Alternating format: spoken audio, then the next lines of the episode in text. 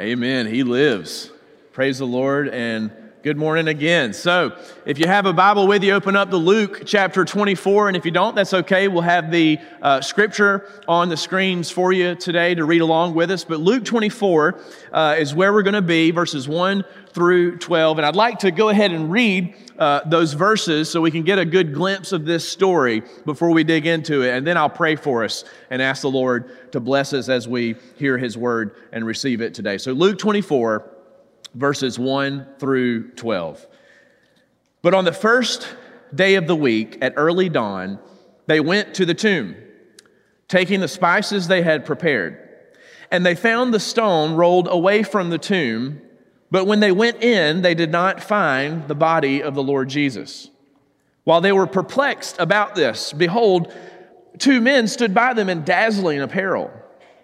And as they were frightened and bowed their faces to the ground, the men said to them, Why do you seek the living among the dead? He is not here, but has risen. Remember how he told you while he was still in Galilee that the Son of Man must be delivered into the hands of sinful men and be crucified, and on the third day rise. And they remembered his words. And returning from the tomb, they told all these things to the eleven and to all the rest. Now it was Mary Magdalene and Joanna and Mary, the mother of James, and the other women with them who told these things to the apostles. But these words seemed to them an idle tale and they did not believe them. But Peter rose and ran to the tomb. Stooping and looking in, he saw the linen cloths by themselves, and he went home marveling at what had happened. Would you pray with me? Jesus, again, we come before you today to worship. You are the living God. And there is a tomb in Jerusalem today that is empty. You are King of all things. And now, through your powerful word, would you speak to our hearts, convict us, encourage us, and shape us into who you want us to be? It's in your name we pray. Amen. So, here's what you need to know about me there, there are a few things in my life that would compel me to run, okay? Running through the airport to catch a flight, sure. Uh, running down the street to get the ice cream truck before it leaves my street, absolutely, right? Uh, running after my kids, everywhere we go, all the time, yes. Running for fun, not so much, not so much. But here's the thing about running Whatever you're running from or, or to, running itself implies a sense of urgency, right? And, and in some situations, you would even say that it implies a sense of desperation. And, and it's really that urgent and desperate feeling, it's that kind of running that we see in this passage that we just read. You see, Peter, when he hears that something has happened at the tomb of Jesus, he immediately gets up and, and runs like he's never ran before. He runs to see if this is true, to see if the tomb is actually empty. Now, in John's account of this in his gospel, he tells us that John ran too, but, but Luke here is, is focused on Peter's situation. And that's what I want us to look at today. I, want us to look at the resurrection of Jesus, but from the vantage point of Peter. And to really seek to answer this question today why is Peter running? Why is he running to this tomb? And what is he really running after? Now, before we get into the rest of this story, uh, first, just a little bit about Peter and, and who he was. Now, Peter was an ordinary guy, he was a fisherman uh, who lived on the northern shore of the Sea of Galilee, and he, he had a small fishing business with his brother Andrew. And he journeyed as a disciple with Jesus and the other 11 disciples for three years And, and really, during those three years, we, we see in the New Testament historical records uh, a good account of his life, and, and kind of we, we learn a lot about him. You see, Peter seems to be pretty prideful. Okay, Peter's he's the kind of guy who, you know, he thought there was there was nothing that he couldn't do, right? He, he's the kind of person who would would act rashly without thinking. He was uh what's the word I'm looking for? Peter was a man. That's it. Yeah. he was a man. And hey, we're all guilty, right? But, but before we're too quick to judge Peter, you know, I think today we're going to see we all, all of us, are, are more like him, really, than we would like to admit. And, and on a deeper level, the truth is we all have the same challenges in our heart. So, so this morning, as we look at the resurrection through the story of Peter, as we look at the resurrection through the story of Peter, I want us to see three stages or, or three chapters, if, if you will, of this story. We see a sickness that Peter has, a desperation, and healing hope. A sickness, a desperation, and a healing hope. So, the first thing we see in this story of Peter is a sickness. Now, to understand why Peter is running to the tomb on that Sunday morning, we need to go back to Thursday night first. You see, the night before Jesus would be crucified on that Friday morning, he gathered with his disciples in an upper room in a house in Jerusalem. And they were there, and, and, Jesus is teaching them many things and just spending some really important, crucial time with them before he would endure the cross. And after partaking in what we now call the Lord's Supper, Jesus told them that they would all desert him later that night as he was being arrested and as he would be put on trial before the Sanhedrin court. That Jesus predicted, listen, you're, you're all going to fall away. You're not going to stick with me through this. In Matthew 26, Matthew records this in verses 33 through 35. Listen to Peter's response. When Jesus says, You're going to desert me, you're not going to stand with me, look at what Peter says. Peter said, Okay, the they all fall away because of you. I will never fall away. Jesus said to them, Truly I tell you, this very night before the rooster crows, you will deny me three times. And Peter said to him, Even if I must die with you, I will not deny you. So, so, so notice Peter corrects Jesus twice. Who does he think he is? You see, Peter is sick. Peter is sick with pride. His heart is full of self sufficiency. He doesn't need anyone telling him how things need to go, right? Peter knows, and, and Peter has a strength that, that apparently no one else does. Or at least that's how he thinks of himself. But this problem is not unique to Peter.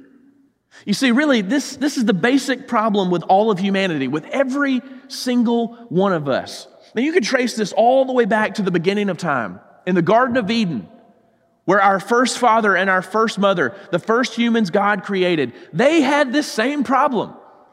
They thought that what God had for them was not good enough. They were not content with what the Lord had given them. And He had given them everything. He had given them a perfect paradise, a perfect place to live and to love and to flourish. Yet, it just wasn't good enough. In their pride, they wanted more. In their pride, they thought that they could determine the standards of living that they needed to, to satisfy what they thought they deserved. In other words, they asserted themselves above God as the ultimate authority. And you know what? all single or all humans, we have all inherited this sin nature. All of us. We are all born into this way of thinking that we can be our own authority, that we know what's best for us. Hey, thanks God. Uh, we appreciate you helping us out sometimes. We appreciate you giving us stuff sometimes. We will call you when we need you. In the meantime, I've got things under control. That's the mindset Peter had. That's the mindset that we all carry with us. We think we know a better way. But see, this kind of thinking, this kind of thinking and believing, it, it, leads us to believe, since we think we know what's, what's best for us, that we can be our own judge and jury of our own behavior. Right? So, so we, we like to think that we can earn God's approval as we live a good and decent moral life according to the on the own uh, standards and authority that we've set for ourselves right? So in our pride we like to think you know what? If i can just be a good person i'm sure god will let me into heaven right? I mean as long as the, the good in my life outweighs the bad I, am sure the lord will accept me and, and let me into heaven. I'm sure he won't have a problem with me because i'm trying really hard down here. I'm, I'm trying to be good and my good does outweigh my bad. You know you've probably seen this image uh, or a statue of Lady Justice, right? And especially in the judicial, the judicial system. Lady Justice, uh, she's blindfolded, she's holding a sword, and she's holding some scales, right? And so those scales symbolize weighing the evidence in a case. And I think a lot of us think that that's what God's going to do when we die or when He returns, we think we're going to stand before God and He's going to put all of your good behavior on one side of the scale and all of your bad behavior on the other side of the scale. And really, at the end, it's just, it's just wishful thinking. We're just hoping, right? We have no solid ground to stand on. We're just hoping that maybe our good outweighs our bad. You see, this is deeper than just a simple pride issue, though. It's pointing to a deeper problem in Peter, and it's pointing to a deeper problem in all of us. It's a spiritual sickness that we all naturally have. Our pride and our abilities to perform and live a good life is truly a sickness because it's not true. You see, the truth is that we cannot stand on our own before a holy, perfect God. We'll never be good enough. Like, how do you know? How do you know if you've been good enough? Where's the standard? If it's a standard you've created in your own head, there's no way to truly measure that, right? So we'll never know if we've been good enough to earn God's love and, and His approval and acceptance of us because the Bible tells us that we are sick. We are so sick with something called sin. And that word sin, it, it's, it's lost in translation sometimes, but that word sin means it is anything that goes against God's intentions for us. Anything. God created us to love Him above anything else in this world. More than anything, He wants your heart. But we give ourselves to so many other things, don't we? And a lot of those things we give ourselves to are good right? We, we, give our hearts to people. We give our hearts to stuff and, and material possessions and things and, and career and all these things. And ultimately, God says, Look, you can have those things, but ultimately, I want your heart. Give yourself, your whole self to me. And so, sin is anything, anything we're holding back and saying, you know what, I'm going to keep this for myself. I'm not going to give my whole self to the Lord. It's anything that goes against God's good design and His intentions for us and how He's told us to live in His Word. But the worst, the worst part about this sickness, this disease called sin, is that it separates us from God. It actually literally puts a distance between us and God. Why? Because God is perfect, He's holy right? And, and, that word holy means that he is completely pure. There is no evil or wickedness or sin within him. He is good, and only good comes from him. And so we, being tainted with this spiritual sickness called sin, we are distanced from a perfect, holy God. We can't stand in his presence because of our sin. And so, this gap between us and God, no human can bridge that gap. There's nothing we can do. No matter how hard you try to be a good person in this life, no, no, matter how much you contribute to society, no, much, no matter how much money you donate to nonprofits or a church or whatever, you cannot. You can't do it. You can't bridge the gap that has been created by your own choices to rebel against God. You can't bridge that gap. But see, it's our pride. It's our pride in thinking that we can that in the end leads us to despair and destroys us. Because when we inevitably fail, we're crushed by our failure. That's exactly what happened to Peter that same night. Just a couple hours after he told Jesus, I'm never gonna, I'm never gonna forsake you, Lord. I'm never gonna leave you. I'll be there all the way through, the thick and thin. Even if I have to die with you, I'll be there. That's how good I am. What? You wait and see. But look what Luke says in verse 54 through 60 of chapter 22. Then they seized him, speaking of Jesus. So they arrested Jesus. They led him to a court to be tried. They led him away, bringing him into the high priest's house. And Peter was following at a distance. Okay, so let's give Peter at least enough credit to say, all right, so he's following at a safe distance. Okay, sure, Peter, you're trying. But when they had kindled, and when they had kindled a fire in the middle of the courtyard and sat down together, Peter sat down among them. Then a servant girl, seeing him as he sat in the light, and looking, looking closely at him, said, This man also was with them. But he denied it, saying, Woman, I, I do not know him. A little later, someone else saw him and said, You, you also are one of them. But Peter said, Man, I am not. And after an interval of about an hour, still another insisted, saying, Certainly this man also was with him, for he too is a Galilean. You see, Galileans, they had an accent right? You can probably hear it in my voice, right? I've tried to shake it. I'm sorry. There's nothing I can do about the southern accent. I've just got it, all right? These Galileans, they had an accent. And when they're gathered around that fire, he was in a different region of Palestine. And so people recognize that this was a different accent. And, and so they're saying, No, no, no, you're, you're one of them. You're, you're with Jesus. And Peter says, I don't know what you're talking about. He says, I don't know what you're talking about, man. And immediately, Immediately, while he was still speaking, the rooster crowed. You see, Peter thought he could stand. You see that? Peter thought he had the strength. He thought he was going to be good enough. He thought that he could flex his moral muscles he could flex those good muscles and prove to everyone how, how good of a person and how strong he really was. But when it really came down to it, he fails. And he fails miserably. I mean, this is disgraceful.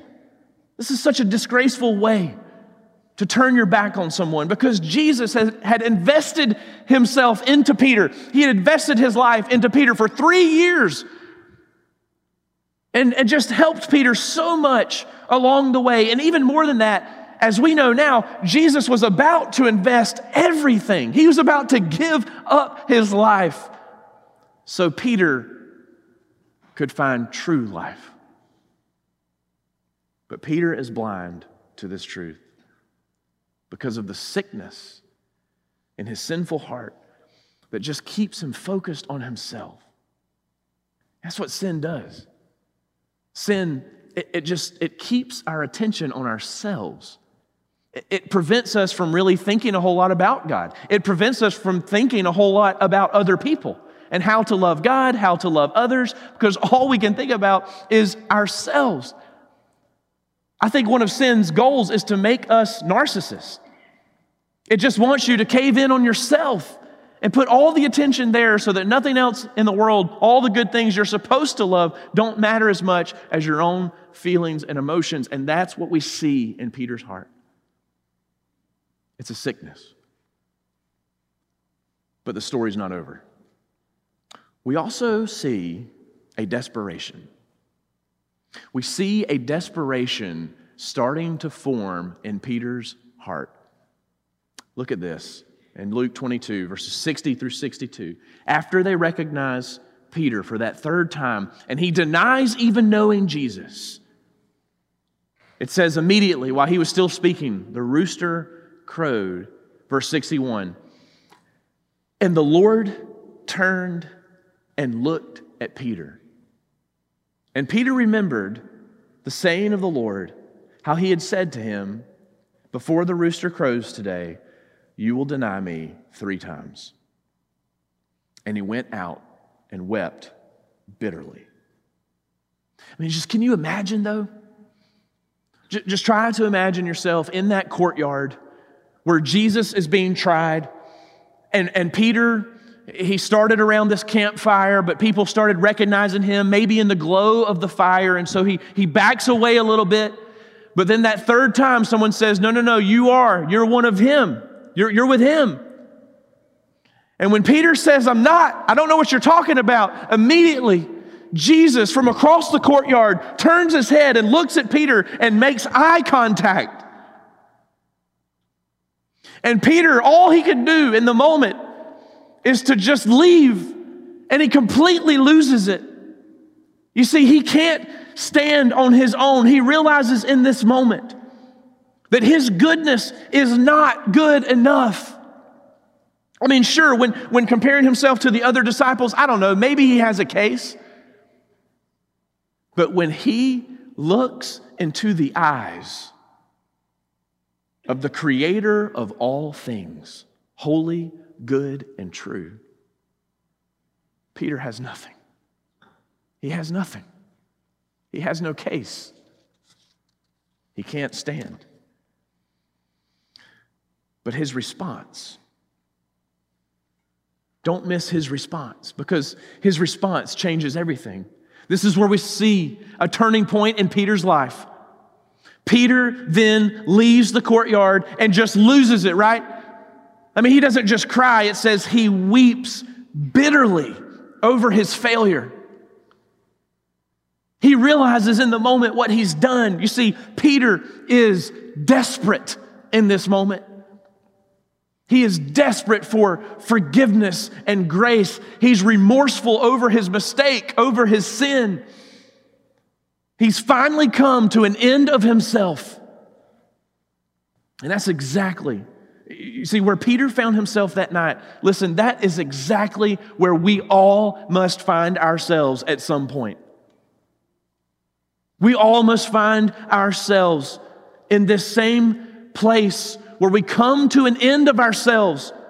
Because in order to cling to Christ for eternal life, you first have to let go of yourself. And that's exactly what is happening in Peter's heart.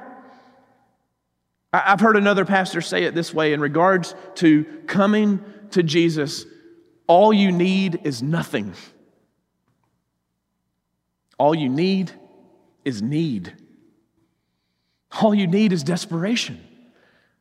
Listen, there's this false belief out there in the world that, that well, you know, I, I don't have my life all put together.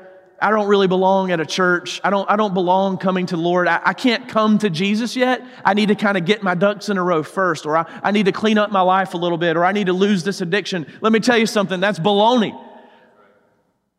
Jesus says, Come, all who are weary all who are heavy laden, and I will give you rest. But as you come to Him, you have to seek Him in desperation, with humility, knowing that you don't have what it takes to stand. And that's okay. Because David says in Psalm 51 something that is incredible. Verses 16 and 17. David said, For you will not delight in sacrifice, or I would give it. You will not be pleased with a burnt offering. The sacrifices of God are a broken spirit, a broken and contrite heart, O God, you will not despise. You see, Jesus doesn't want to see how well you can impress him. That's not what he's looking for. He's not looking to see how good you can be to impress him and, and get his attention and, and get his approval of you. He's not looking to see how well you can impress other people, how you so desperately want others in your life, your spouse, your kids, your, your neighbors, your friends, your coworkers to think so highly of you, and, and you're just trying to, to make it look like you've got your life all put together nice and neat. And you come to church with a smile, and someone asks you how you're doing, and you say, I'm great. But the truth is, at night you can't sleep. And the truth is, you're drowning in anxiety and fear over all kinds of issues.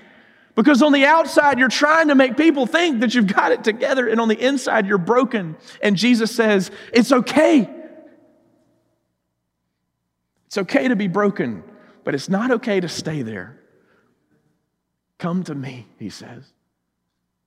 Broken, with a contrite heart, with desperation. Jesus said in Matthew 16 24, If anyone would come after me, let him deny himself. Do you see what's happening though in Peter? As he weeps, as he breaks down outside that courtyard and, and just weeps bitterly, he's coming to this realization and, and his desperate need for forgiveness. But here's a valid question How can he be forgiven for such a terrible thing? I mean, he's turned his back on the Creator God. He has turned his back on the one who's giving his life for him. It's such a disgraceful sin. It's such a terrible thing he's done. How can Peter be forgiven? The author of Hebrews says in chapter 9, verse 22, that a very interesting statement. He says, Without the shedding of blood, there is no forgiveness of sins. Yeah, that's interesting because he's referring back to the Old Testament when the people had to actually sacrifice an animal to symbolize the atonement for sin. They knew that their faith could not be in their own works. It had to be in some kind of, of sin, uh, of atonement, of, of shedding of blood. Now, what is that? Well, you see, Romans 6.23 sheds some light on this. It tells us that the price, the price of sin is death. So the shedding of blood, in other words, death, is the only thing that can actually pay for sin. Now, why is that? Well, the reason is that death must be accounted for. Death cannot go unaccounted for. I'm sorry, sin, sin cannot go unaccounted for. Because think about this. I, I don't want to serve a holy God who lets evil and wickedness and sin go eternally unpunished. All sin, all evil, all wickedness, whether it was by you telling a little lie or an evil dictator thousands of years ago, all sin and evil will be punished in the end. It will be. Because God is not holy and He's not a good and just, righteous judge of all people if He doesn't punish it. A perfectly holy God cannot let sin and evil go unpunished. And so, guess what? That is terrible news for me and you. That's terrible news for us. Because we are sick with this sin problem. But there's good news. You see, the good news is that on that next day, on Friday morning, Jesus would die for our sins. And you know, I think we should say it this way Jesus would die in our place. Do you see that? Not just some kind of transaction for sins in general. No, no, no, no. Jesus died in your place. It was the death that you and I should have died. You see, we should have to pay the price of death for our own rebellion against our Creator. It's treason against our King. We should pay that death penalty. But Jesus steps in on that Friday morning on the cross and says, No, no, no, no. I will pay the penalty for him. I will pay the penalty for her as their substitute. So his blood is shed as the price that must be paid for our sin. He takes our sin on himself. He absorbs the wrath of God on himself. Instead of it coming to you, instead of it being poured out on you, Jesus takes it on himself. And you know what? It's the greatest exchange ever because in exchange, you get his righteousness. You get his life, you get his goodness credited to your soul's account. He pays your price of sin on himself and gives you his righteousness through faith in his name. Now, let's, let's press the pause button. Let's go back to where we started. Let's go back to Peter running to the tomb just a couple of days after the death of Jesus and after his denial. Now, listen, I don't want to interject anything that isn't actually here, but I just can't help but think that Peter had to be just overwhelmed with guilt and shame. Can you, can you imagine how miserable? I'm sure he didn't sleep between Friday and Sunday, how miserable he was that he didn't get the chance to tell Jesus that he was sorry before he died, that he didn't get the chance to tell him that he loved him before he died. In light of that, I can't help but think that Peter, when the women come back from the tomb, he, he hears the tomb is empty. And I just can't help but think that running to the tomb on that Sunday morning, Peter is running in desperation for the hope of forgiveness. Hoping that Jesus is alive. Because here's the thing, guys if Jesus is still dead on that Sunday morning, then death wins. If Jesus is still dead, then sin wins, sin rules. And there's no breaking that curse. But if he's alive, if he's alive, sin no longer rules. Death is defeated. But you see, Jesus doesn't have to stay dead, right? The penalty of sin has been paid. So God the Father accepted the payment. He raises Jesus to life. Jesus is alive. And this this changes everything. I mean, it, may have been different before, but no, no, no. This, this changes everything. Because we see, lastly, in Peter's life, a healing hope. A healing hope. You see, because Jesus is alive, sin no longer has to reign over us. This terrible sickness of sin that we all suffer from.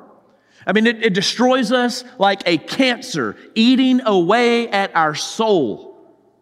It, it ruins our emotions, it destroys our relationships with others and, and it plays with our mind, it, it ruins our thought patterns and our psychological well being. Sin ruins everything, it does.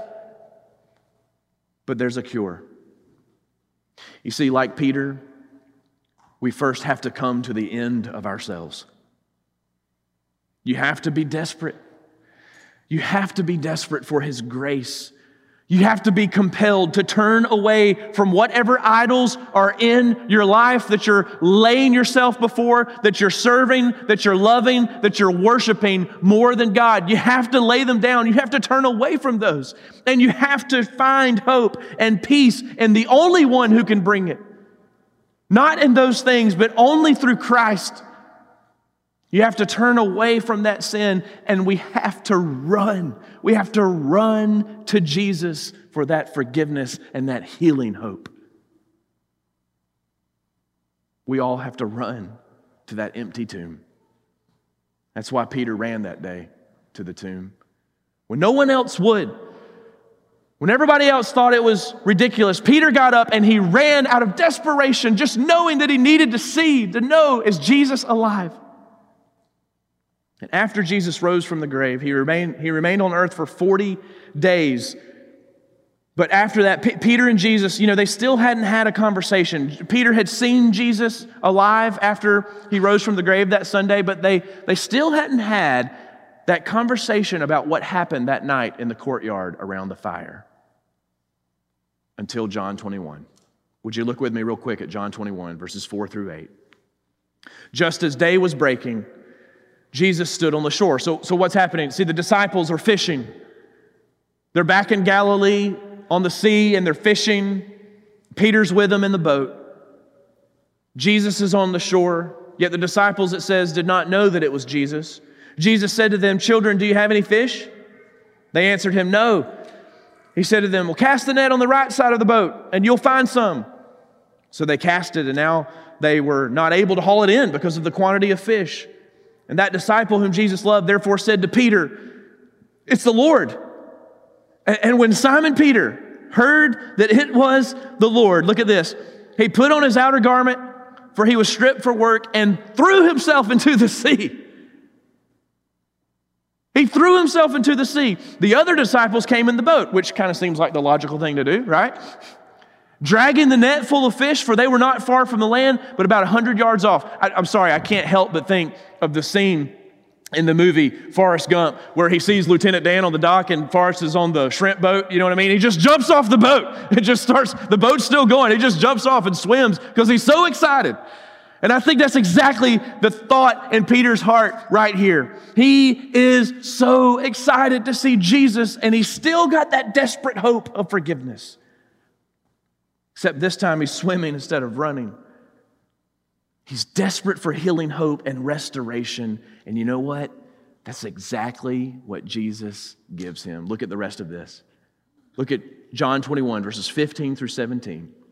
When they had finished breakfast, Jesus said to Simon Peter, Simon, son of John, do you love me more than these? He said to him, Yes, Lord, you, you know that I love you. He said to him, Feed my lambs. He said to him a second time, Simon, son of John, do you love me?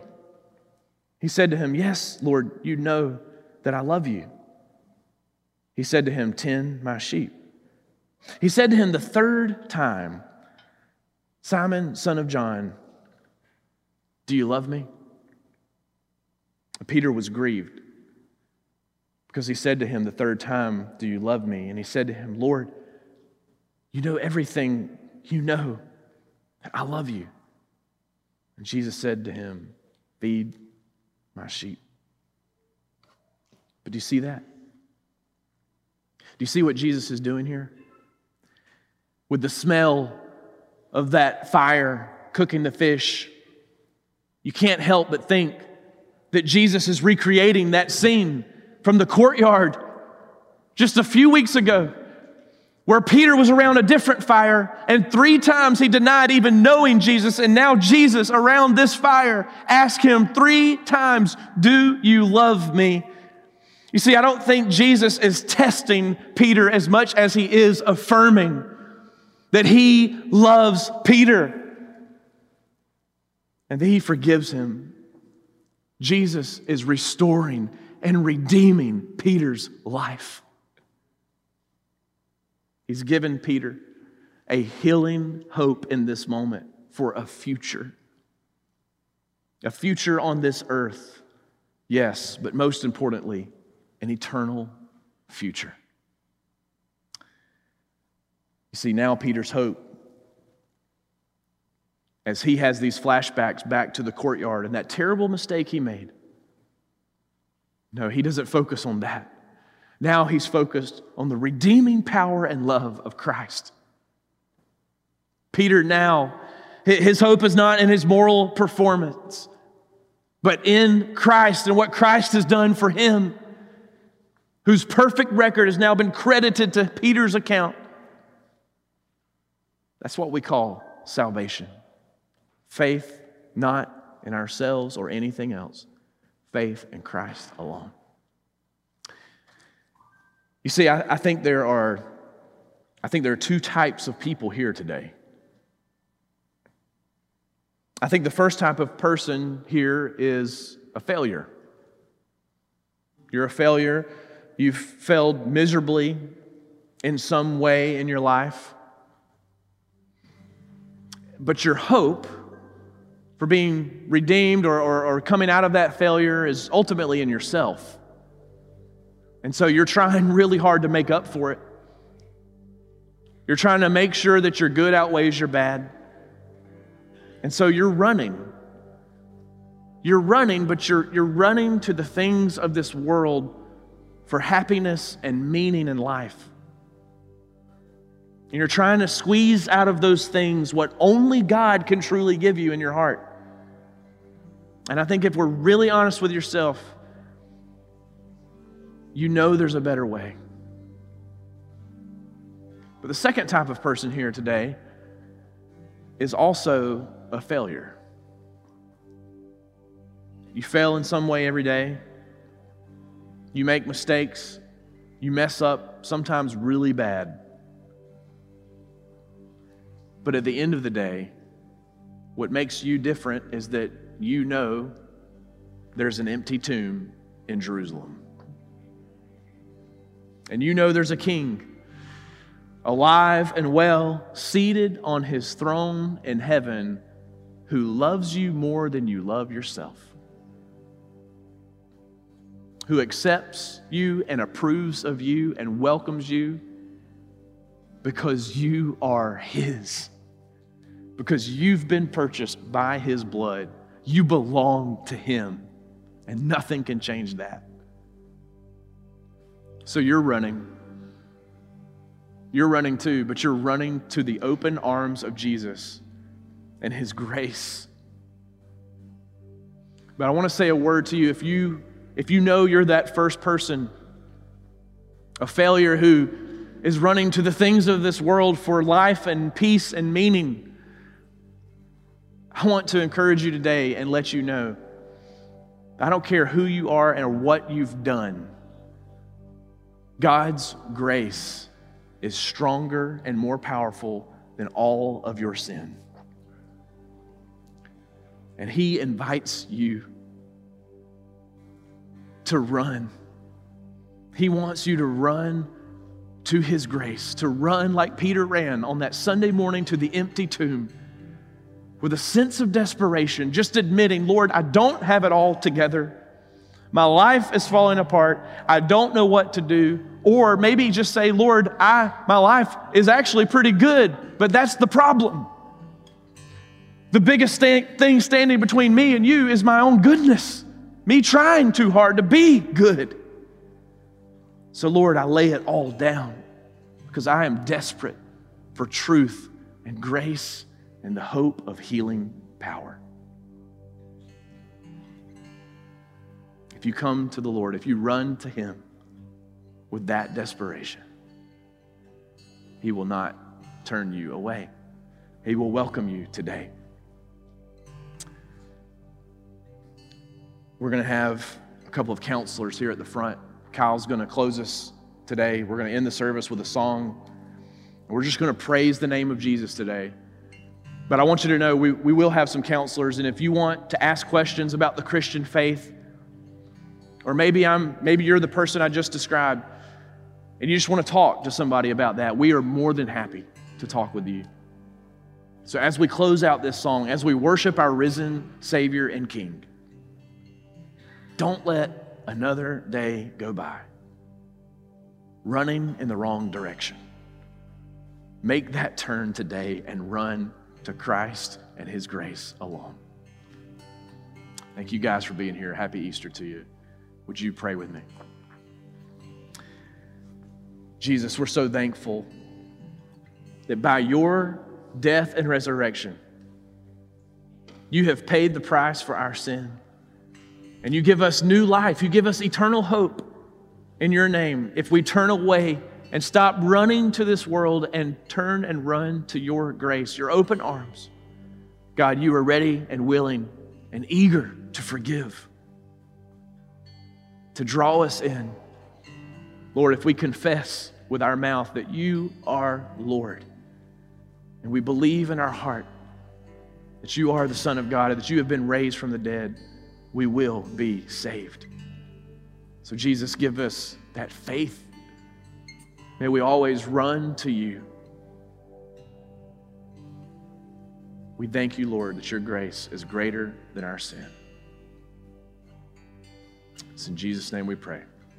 Amen.